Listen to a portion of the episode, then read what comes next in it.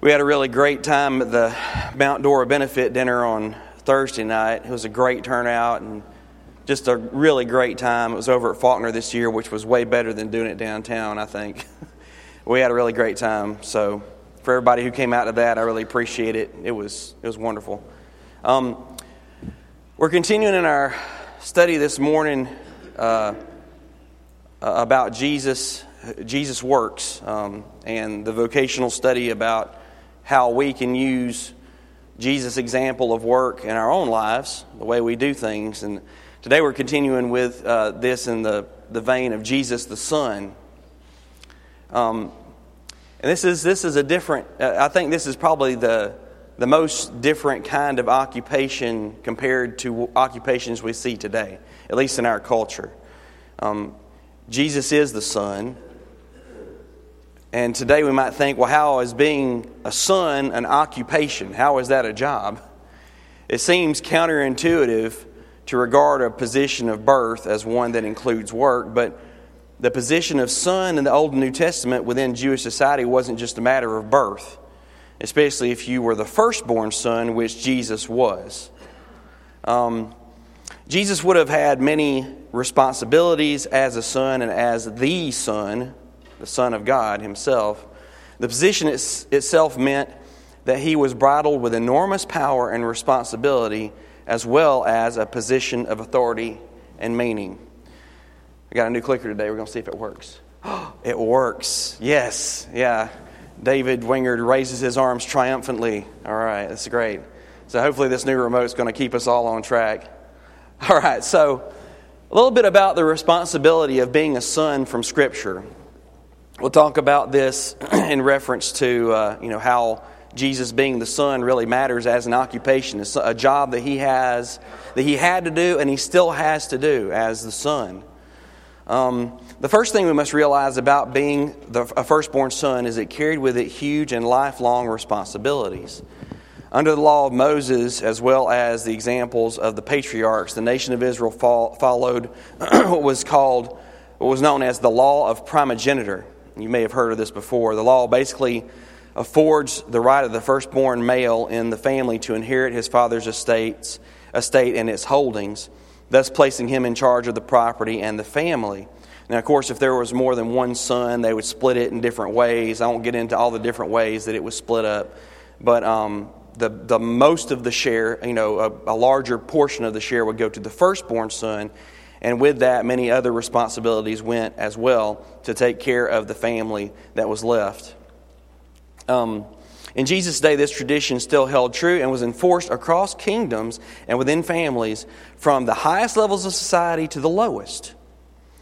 So it didn't matter what strata of society you were in, from a king down to the lowest, this same rule of, of, of inheritance applied. In the Old Testament, we see this being used, um, although it seems to be ignored in favor of God's authority on most occasions, like with Isaac instead of Ishmael and Jacob instead of Esau. So there's some definite uh, places in the Old Testament where we see the law of primogeniture not being used, but a lot of times it is. For instance, with Aaron passing the priesthood on to his sons um, and David passing his kingdom on to Solomon. So there were uh, many times, and most of the time, they would observe this rule, this law of primogeniture, but there were occasions, especially special occasions, where God overruled it and said, No, um, I'm looking at something different. I have a different plan than this human made law of prim- primogeniture to, uh, to use for passing, passing things down. But the most significant purpose of passing all, uh, the passing of property from father to son was not so much about the property as it was about the family and the care thereof.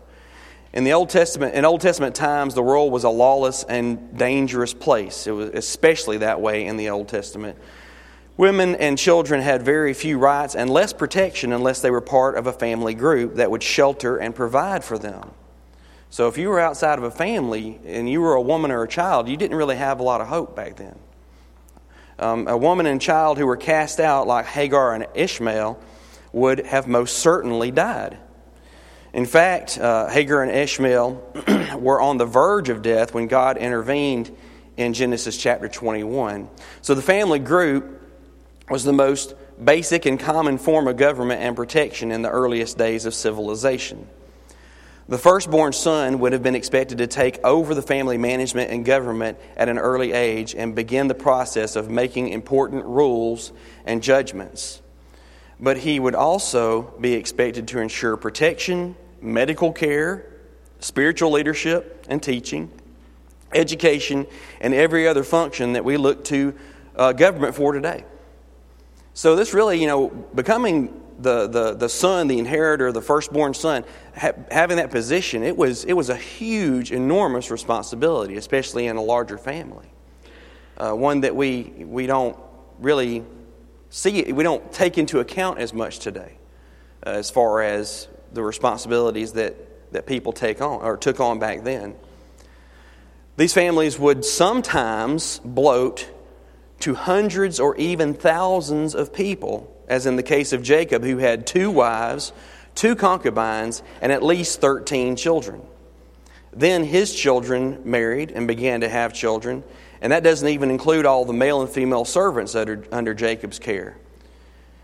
If you add in thousands of sheep and you have you, you just have a logistical nightmare. You know, you're talking about a lot of responsibility. So you're taking care of potentially hundreds of people under your care, and then thousands of animals and other pieces of property, that is a lot to take care of. So it was a really, really big responsibility. Abraham and Lot uh, even had to separate their families because they both grew too large and conflicts began to break out. Being a family head or firstborn son was not just a birth position, but amounted to being a head of state and a primary caregiver for many, many people and assets. So, being a son was not just an important position, but a position that carried with it the, the responsibility to, to, to run an entire uh, city almost in some cases, as you look at with Jacob. Um, you got a huge camp of people, and of course they migrated. So just imagine whenever it was time to pick up, to pull up stakes, literally, because you're taking up the, the tent stakes, and you got to take all that stuff and you got to put it away. I mean, imagine organizing all of that. That is a huge undertaking. And all that care uh, really fell ultimately to the leader of the group, who was Jacob himself.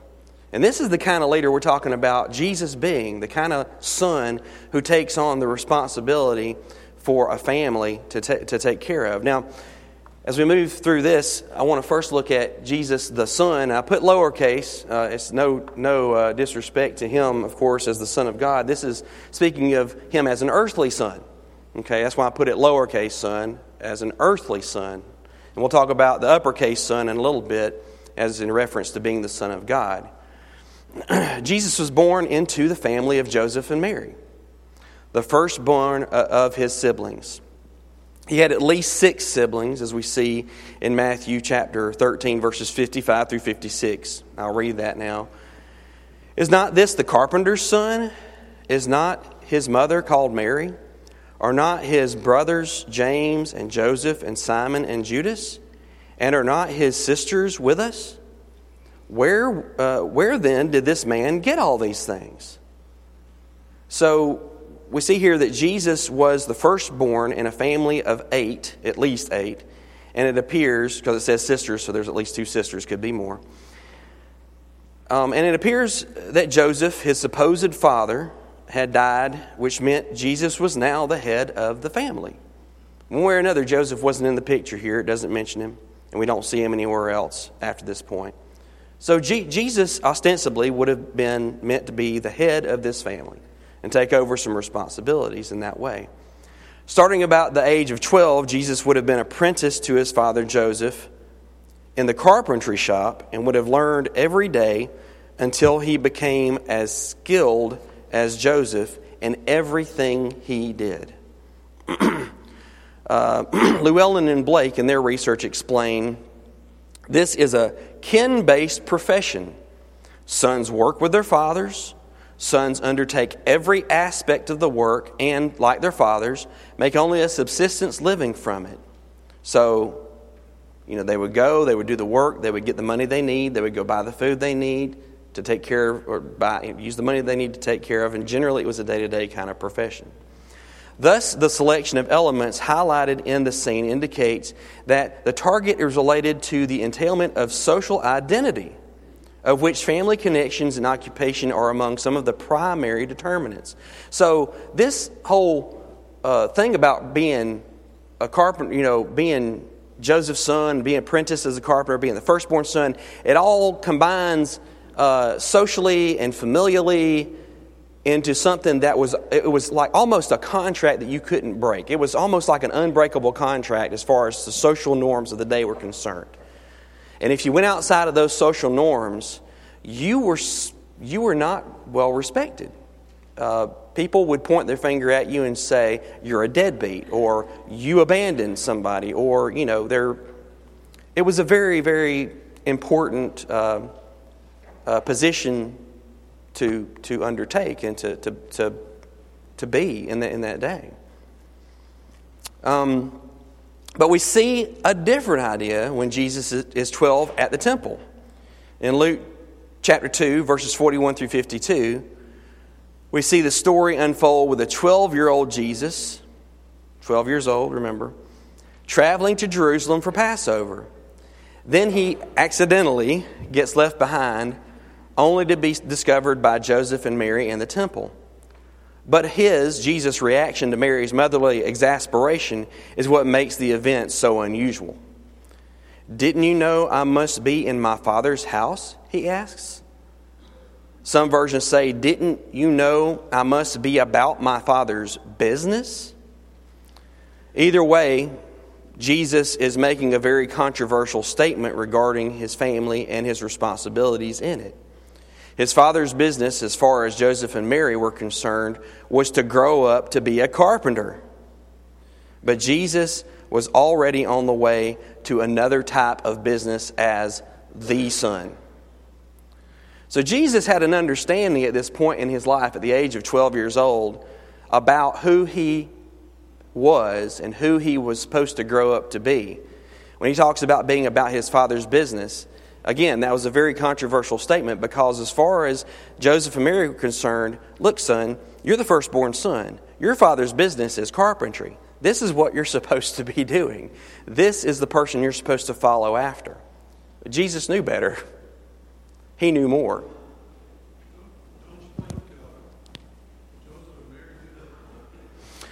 Potentially, but I, I, I want to let's look at something. I, want to I want to address that because that's a good point that people have brought up before, and I think that it's one that we need to look at. I think if you look over at Luke chapter 2, verses 33 through 35, we get a clue about that particular statement. Man, we're going to look at some more in this lesson that kind of show that, you know, oh, well, wouldn't Mary know that? Wouldn't Mary understand? I mean, a, a, an angel visitor, for goodness sake, right? You know, we would, uh, we, we would assume that, oh, well, you know, Mary would know that. Well, let's I think, I think we need to, to, to, first of all consider that sometimes, you know, we think with our head and sometimes we think with our heart. Okay? And over in uh, Luke chapter 2, verses 33 through 35, I think we see a little inkling of what is going on here. It says, And his father and his mother marveled at what was said about him. Okay? All right, this is talking about Jesus. Uh, Simeon and Anna were there, and they were talking about Jesus, and they were marveling about what was said about him. And Simeon blessed them and said to Mary, his mother, Behold, this child is appointed for the fall and rising of many in Israel and for a sign that is opposed. And this is the part that gets me, and I think that points toward the question you're asking, George. And it says, And a sword will pierce through your own soul also, so that thoughts from many hearts may be revealed. And the reason that I bring that up, that's kind of, it sounds a little cryptic when you first look at it and you first consider it. Um, some people think whenever they read that uh, passage and they read that verse, oh, well, it's talking about the sword. You know, whenever she's at the crucifixion and she's there and she sees the, the Roman soldier pour, pour, pierce the side of Jesus, it's not a sword, it's a, it's a spear. But this actually is a reference about faith. It's not a reference about the crucifixion. It's a reference about faith. It's a reference about coming to faith in Jesus Christ. The point here is, is that Mary wasn't a special human being. Yes, she bore the Son of God. She was special in that particular way. But just because she gave birth to Jesus doesn't mean she was automatically a faithful Christian. Would everybody agree with me on that? Just by virtue of giving birth to Jesus, was she automatically a faithful Christian? No. Did she have to come to faith in Jesus just like everyone else? Absolutely. So it stands to reason that at points like this, you know, where, where Mary and Joseph, you know, they're looking at Jesus. Yeah, maybe an angel visited them. Maybe all these things. I, mean, I know they happened. I'm not saying maybe they did. They definitely happened. But that doesn't mean that they didn't have doubts. It doesn't mean that they automatically had faith. They had to learn faith in Christ just like you and I have had to learn faith in Christ. Right. And that's part of the growth process, and I think what grows out of what he's talking about when he was 12 years old is something they didn't understand, they didn't grasp, because they had no framework of reference to understand it. And I think that's why, you know, that's why I'm pointing to this right here, is because they had to come to faith in, in him, their own, their own son, so to speak, just the way we have to come to faith in him.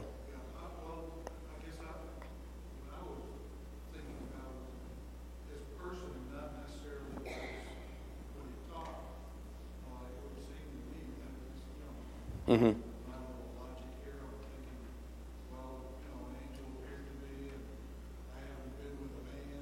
Mm-hmm. Right. Well, again, it's, you know, I think it really points to her having to come to faith in Christ. And I, I, think, you know, ultimately we have to, we have to consider that as the whole fact in all of this, not, not just the occurrences, because I've had many wonderful things happen to me in my life, and I know they're because of God, but I still have to struggle, you know, and all of us still have to struggle with our faith. And we, you know, all have to come to a belief in Him and a faith in Him that has to be nurtured and so on and so forth. So I think that's what it points to. And there, there's some more in this lesson that I think will, will help as well. But I think that to me is a key passage in the understanding of maybe her misunderstanding of some things and Joseph's misunderstanding by relationship. So, all right. So if we move on a little bit further in this, um, uh, this event, as a 12 year old, perhaps stuck with Mary for a while. In verse 51, Mary treasured up all these things in her heart. And again, this is a, a, a difference between heart and head thinking, I think. Okay, Jim?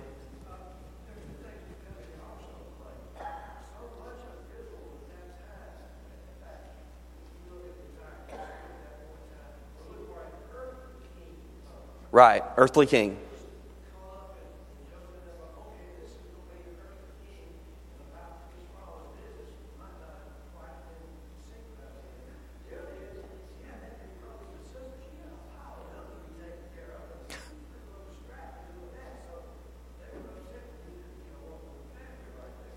Okay. Right. So there were some there were some emotional things going on in that whole uh, this whole scene at the temple. Uh, aside from the fact that they may have misunderstood from an earthly perspective what he means by being about his father's business. So those things all relate to it as well. And I think that's not reading into it; it just makes sense. Um, so she was at least thinking about what Jesus said and did at this uh, at this point uh, although perhaps using her heart more than her mind to understand them.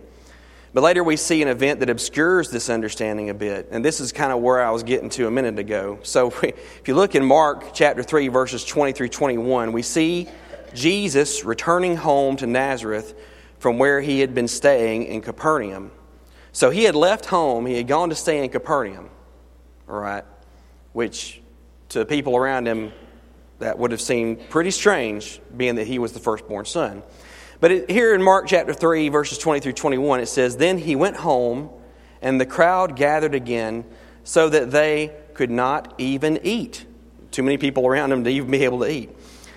And when his family heard it, they went out to seize him, for they were saying, He's out of his mind. So his family's thinking, He's gone crazy. Jesus has gone crazy. He has left the reservation, he's out of his mind. Now, why did Jesus' family think he was crazy? Was he doing anything at all that would make them think so? Yeah, yeah, he was. Now, again, I'm not criticizing Jesus. There's a reason Jesus is doing all this, so don't think that I'm criticizing Jesus. I'm just trying to get you to see from the perspective of the people of the day why they misunderstood him. And then we're going to look at why we, we can't understand him, all right? So, yeah, he was, there's a reason why they thought he was crazy. Jesus was the firstborn son, trained since he was 12 years old to be a master carpenter he had at least six younger siblings, at least two of whom were women, and a mother who would need protection. He was supposed to be in Nazareth working on furniture or in construction, bringing home the proverbial bacon, not gallivanting around the countryside preaching. So, of course, they think he's lost his mind. Of course, they think he's crazy. He has basically done the opposite of everything they think he should be doing. But of course, Jesus knew something that they didn't. He understood some things that they didn't understand. So I think that kind of goes back to the question George was asking a minute ago. Okay, yeah, Mary had a virgin birth, uh, an angel of God appeared to her and talked to her. But then in this passage, we see him going off and doing his ministry. And what's the first thing his mother, who had these things happen to her, what's the first thing she thinks? He has lost his mind. My son has lost his mind. Mm-hmm. When he started his ministry, you know. Oh, sure. He said, whatever he tells you to do, you do that. Mm-hmm. But even later on, when he was about to go to Jerusalem Passover, his brothers still did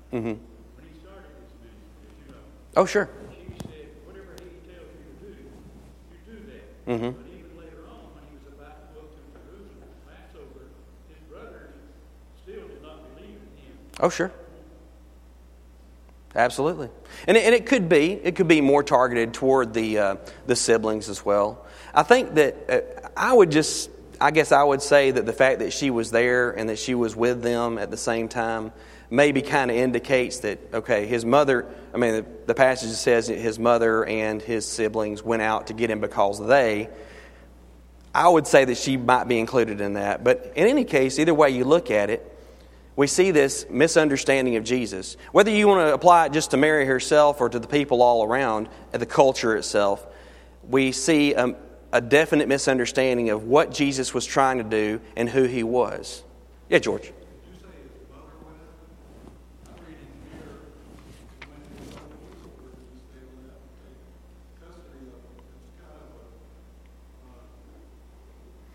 Yeah, it says, well, it depends on the translation. I imagine And it says in this one, in the ESV, and when his family heard it, they went out to seize him, for they were saying he's out of his mind. So, I mean, either way you look at it, his own people. Generally, I think in Scripture it applies to his family, but. Mm-hmm.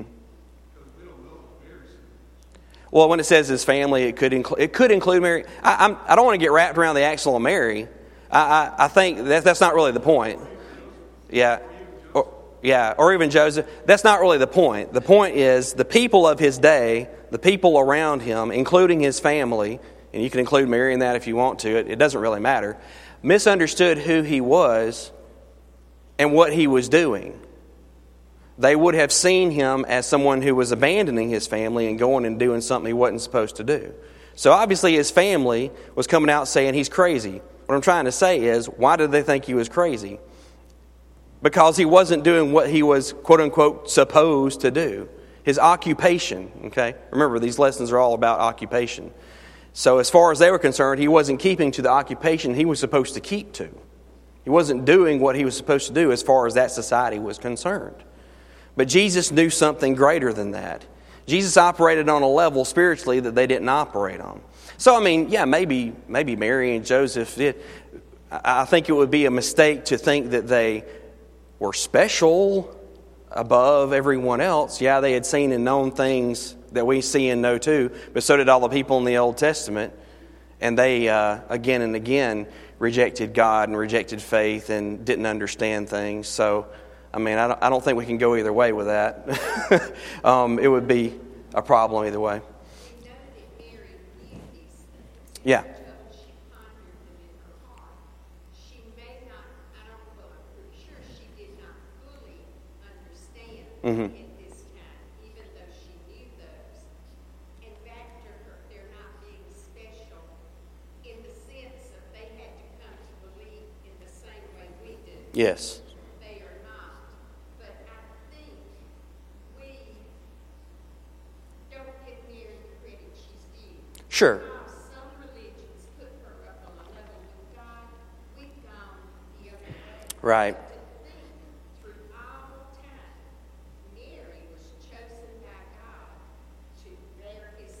son.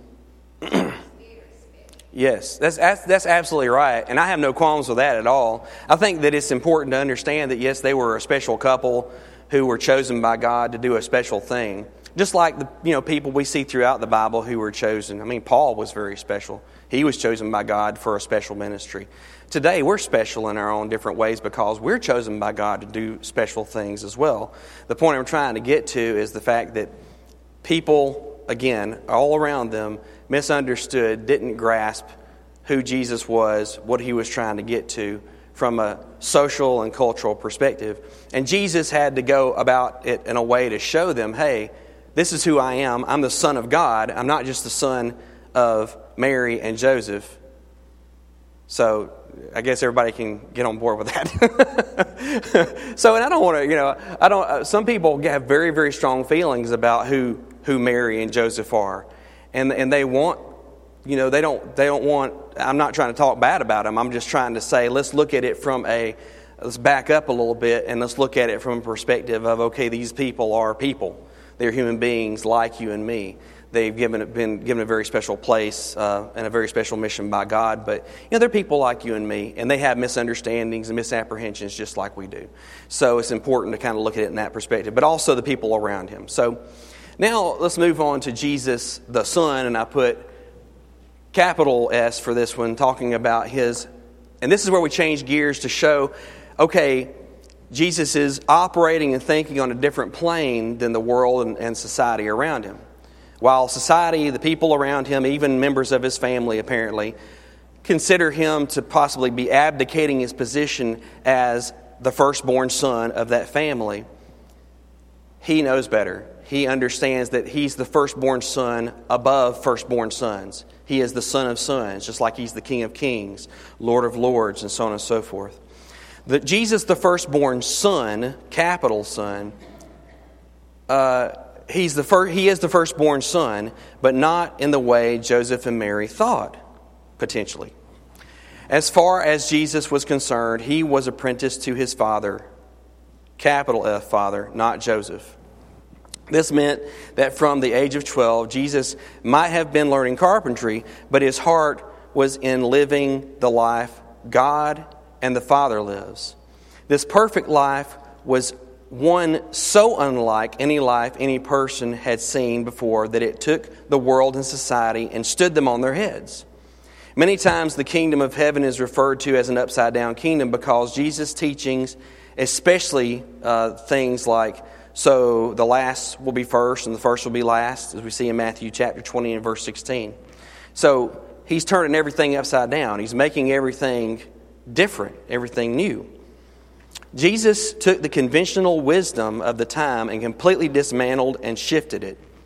This act as the firstborn made every bit of sense from the Father's perspective.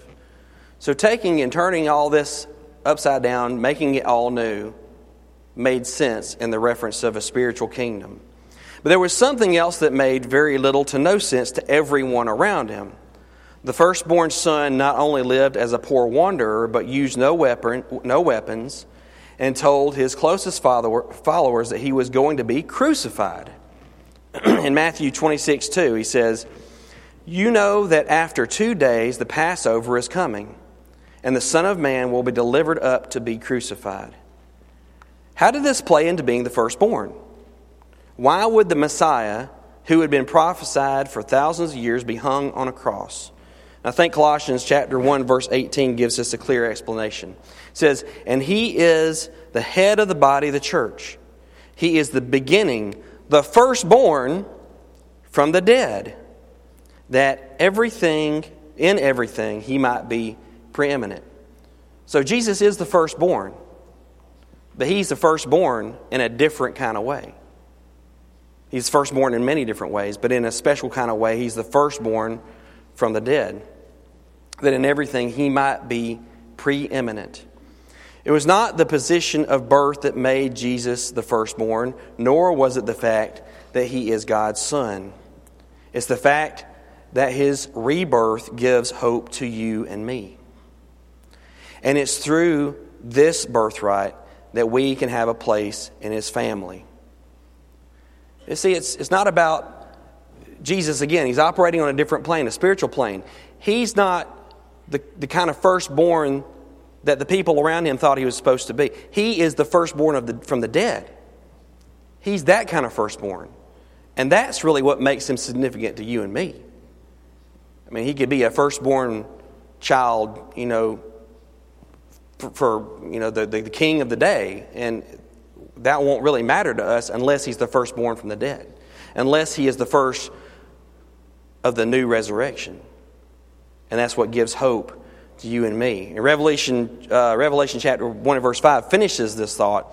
It says, And from Jesus Christ, the faithful witness, the firstborn of the dead, and the ruler of the kings of the earth, to him who loves us and has freed us from our sins by his blood. Jesus is the firstborn from the dead so that we, you and I, can have that same inheritance. If he is not firstborn of the dead, from, from the dead, if he is not risen, if he is not that firstborn, then we don't have that promise. We don't have that inheritance. But because he is, we do. Finally, Jesus' firstbornness is manifested in Colossians chapter 1, verses 15 through 17. It says, He is the image of the invisible God, the firstborn of all creation. For by him all things were created, in heaven and on earth, visible and invisible, whether thrones or dominions or rulers or authorities. All things were created through him and for him. And he is before all things, and in him all things hold together.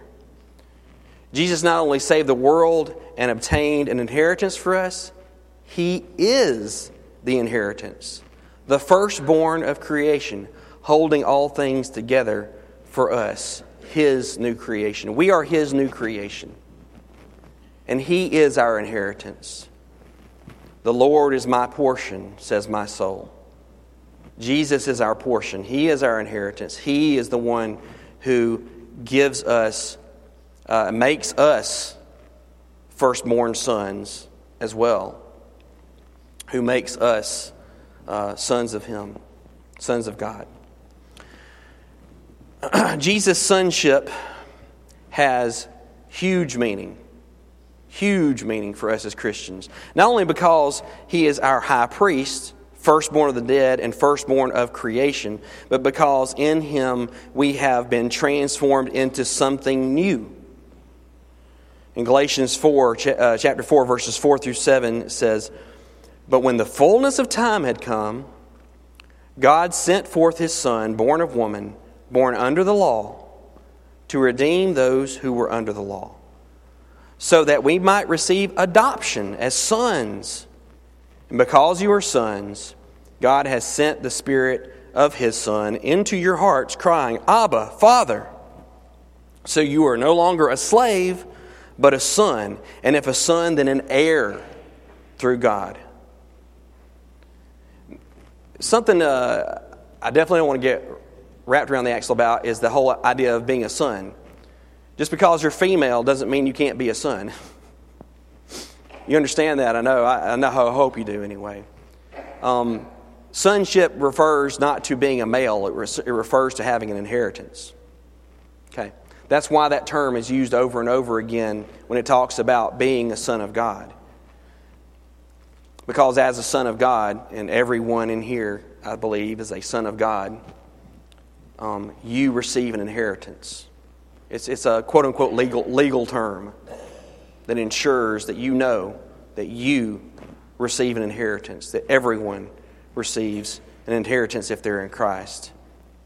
We all claim sonship if we are in Christ. And if this is so, what kind of responsibility and blessing do we have? Not only do we have the work of a son in the church, but we have the eternal blessing of being reborn from the dead into a new creation as heirs to the promise forever. So, we as sons have an inheritance and a responsibility.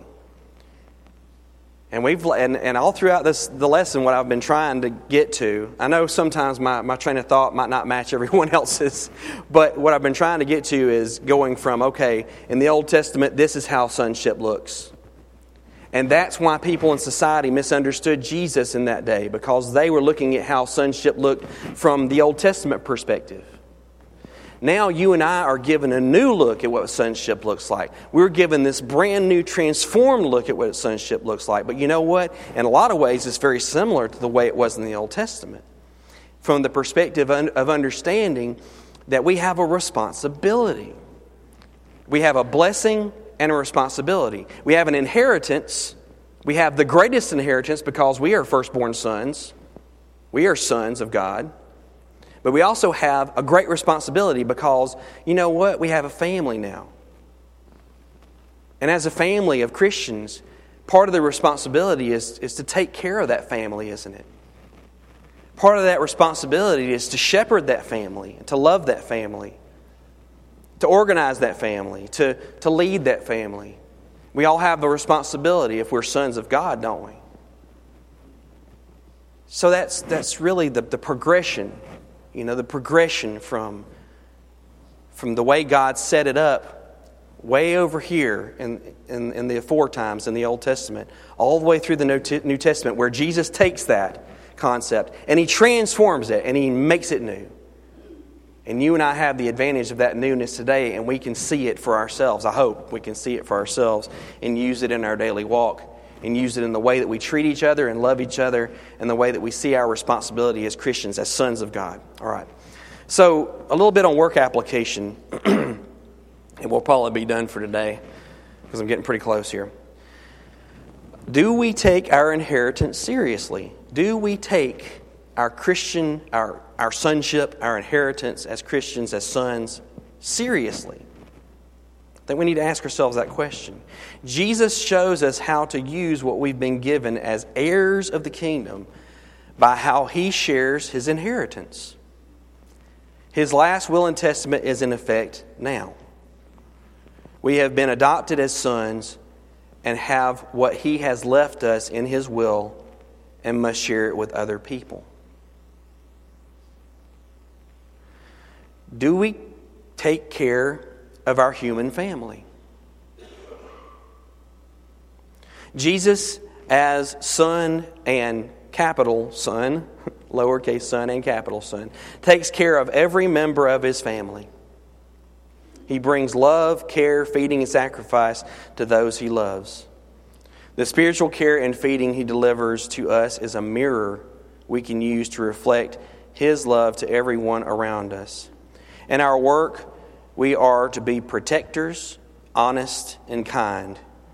At every level, we as sons represent the best of Jesus to the world. So, what are we doing with our inheritance? Are we squandering our inheritance? Are we using our inheritance to glorify Him? Are we taking our inheritance to the world and sharing it with them? Because that's where the inheritance is going to grow. That's where the inheritance is going to become richer and richer and richer, and more and more beautiful, and more and more important to everyone around us, is if we share it in that way. I'm going to make one last statement, one last, one last little note about the reference of, of Jesus being a son, at least as an earthly son, because I think Miss Nell and, and George both make a really good point about him being an earthly son and what a great earthly son he was, and how important this was, had to have been to Mary, especially as she stood at the foot of the cross. You remember what Jesus said to John. We all know what he said to John, don't we? Yeah. He says, Son, look at your mother. Tells John that. John, his, his disciple. He says, Son, look at your mother. He tells Mary, Mother, look at your son. Can you, I, I, I would love to have seen the look in their eyes when they looked at each other after Jesus said that. When Jesus did that, he was, he was taking care of his mom, you know. That was one of the last things he did. I don't think we could ever, ever, ever, ever, ever say that he didn't live up to being the best son ever. And that, of course, wasn't the point of this lesson. I wasn't trying to get at anything about Jesus not being a good son. That's definitely not the point. As an earthly son, he outshone anybody, he's the best. Um, but I, th- I think even higher and better and greater than that, as God's son, he, he outshone that. Even, even that beautiful, amazing, special act of, of telling, of taking care of his mom with his last breaths. Because in his sacrifice and in his love for us and in, in the inheritance that he gives to us, he's taking care of the world. He's taking care of the world. And that is uh, more than we could ever hope for, more than we could ever ask for, and a blessing that I hope that we can all leave here appreciating today. So, just a few questions to think about, and, you know, we'll talk about them a little bit as we end up here because we're almost done. We've got a few more minutes left. As a son of God, we're sons of God. As a son of God, how do you show your sonship in your everyday life? How do you live out being a son of God in your everyday life?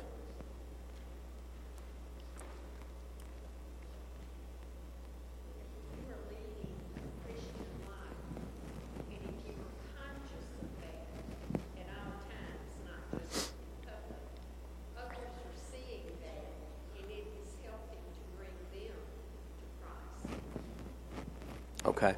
So a lot of it is is our our walk with Christ, our our example to uh, before the world as as sons of God. Okay. Of course, yeah. Of course, of course, bringing the gospel. You know, that's all part of it. Um, you know, living out the gospel and teaching the gospel. You know, combining all that together in in our walk with Christ. Okay. So being a son, you know, has a lot to do with that inheritance that we talked about, right? Because the gospel and the, the, you know eternal life, the gospel, all those things go, uh, freedom from sin, all those things uh, go along with that inheritance. And if we're looking at the world and, and, and loving other human beings, we want them to have that inheritance too, right? Okay, so now this is kind of a, a more obvious question, I guess, but what is your inheritance and how do you share it with others? What's, what's your inheritance? What have you inherited, and how do you share that? And Brother Gene.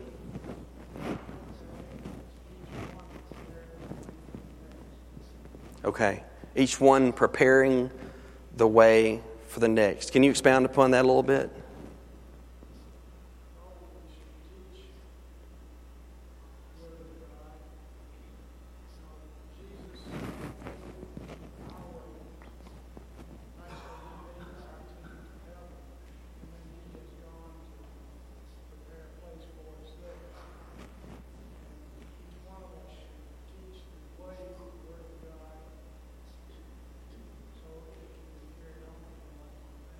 Okay, great. So, so the inheritance that we're referring to, it, it's the gifts that Christ brought in Himself, so to speak, and then left for us to carry on to other people.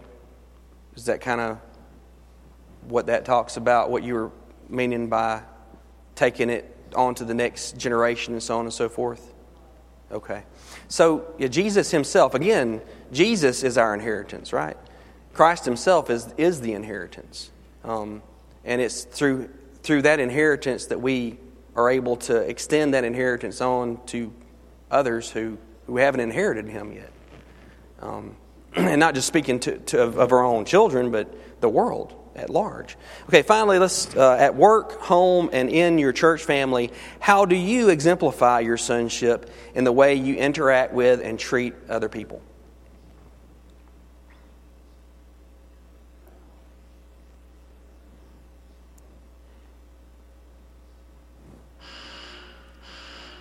Okay, we won't answer that one. no, I, I think, you know, it's just, uh, we've already kind of answered it, and I appreciate y'all's attention so much. And um, actually, next week we won't have class. I think Melvin will be teaching in here. So we're just going to skip a lesson, and we'll finish up the last two lessons the next two weeks after that. Thanks so much. Have a great week.